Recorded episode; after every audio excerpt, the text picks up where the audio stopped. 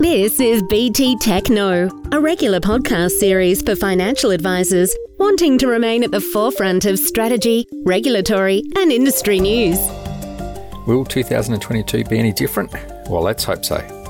Hello, I'm Brian Ashenden, and I have the pleasure of leading the BT Technical Services team, a group of qualified individuals who are able to answer any technical advice strategy queries you may have for your clients. Now, I remember starting 2021 and asking the question if 2021 will be an unprecedented year. It was a tongue in cheek question at the time, after the COVID interrupted year of 2020, and thinking, clearly naively, that surely we wouldn't be going through the same in 2021, and therefore it would be different. Well, let's hope that 2022 does turn out to be different to what we faced into over the last two years. Now, certainly from a financial services perspective, particularly in the advice space, 2022 will be different and perhaps a bit of a watershed year. In this week's podcast, I wanted to highlight a few important issues that are ahead for the next 12 months that potentially have the ability to truly set up what the future of advice could look like. As a starting point, we're only about 50 days out from the 2022 federal budget brought forward this year due to the expected federal election in May, and therefore no doubt being an election focused budget for the government, it will be interesting to see what announcements are made that provide benefits through to your clients. Will tax cuts be brought forward? Will there be other changes announced to super? Will there be more one off payments for certain groups of Australians? Now, this is, of course, all speculation, as there have been no announcements or even leaks at this point in time. But as we get closer to March the 29th, no doubt the rumour mill will start churning these options out. It will also be interesting to see what approach the government chooses to take. For example, does it rein in its spending to help address the significant fiscal debt that arose out of the COVID pandemic? Or does it increase spending to further stimulate the economy, which can also then generate the revenue to address debt issues? And of course, being an election year, how will the opposition respond and what will their policy position be? Now, it is possible that we may not see significant changes to super announced in this year's federal budget. We currently have legislation before Parliament, which resumes next week, to give effect to a number of last year's federal budget announcements, most of which are due to take effect from this coming 1 July 2022.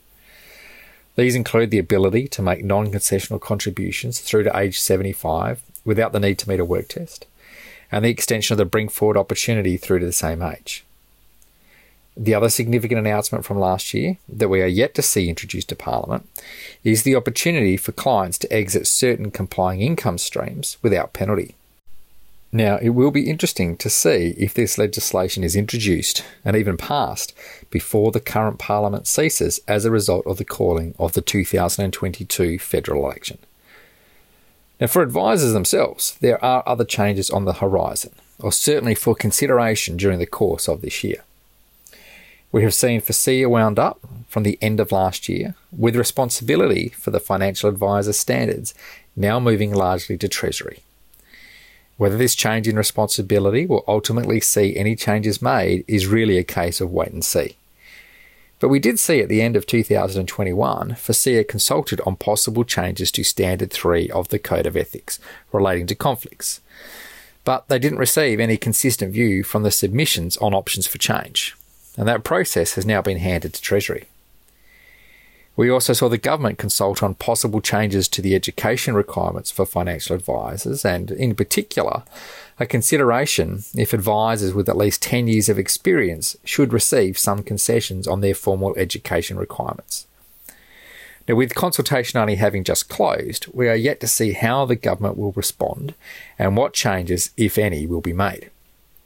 But it has been interesting to see that a number of participants within the advice sector had loudly voiced their opposition to a watered down experience pathway, with these arguments strongly centred on the proposition that higher education standards are a necessary component for advice to truly be recognised as a profession.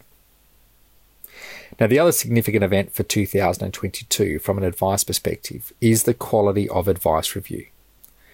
Lasting for most of this year, the draft terms of reference make for interesting reading, and it will be interesting to see exactly what focus the review takes. Whilst it was a recommendation from the Financial Services Royal Commission for this review to occur, the draft terms of reference do not have a focus on investigating the quality of advice that is being provided. Rather, a significant focus is on potential impediments to the delivery of that quality advice and the cost of obtaining that advice. Now, there will, of course, be a focus on quality issues, even if not specifically called out from the terms of reference. And this includes the question of whether the safe harbour steps under the best interest duty still have a place in the legislative framework, as well as whether the current tests for classifying clients as wholesale remains appropriate. Now, the outcomes of this review are likely to be significant, but we will have to wait to see how future governments respond to any findings and recommendations, and how long those changes take to have an impact to improve the speed and cost at which quality advice can be provided into the future. Now, in our future podcasts and as part of our regular webinar series, we will keep you up to date on any announcements and developments to ensure you are best positioned to advise and provide advice to your clients. Now, our next fortnightly webinar is scheduled for midday, Wednesday, the 16th of February 2022, when one of BT's technical resident experts, Tim Howard, will be presenting on SMSF residency issues, covering what trustees need to be conscious of for their SMSF to remain compliant. To register for that session, head to www.bt.com.au forward slash professional and follow the links to the BT Academy webinar series. There, you can also view our previous webinars on demand, and all sessions are accredited for CPD purposes.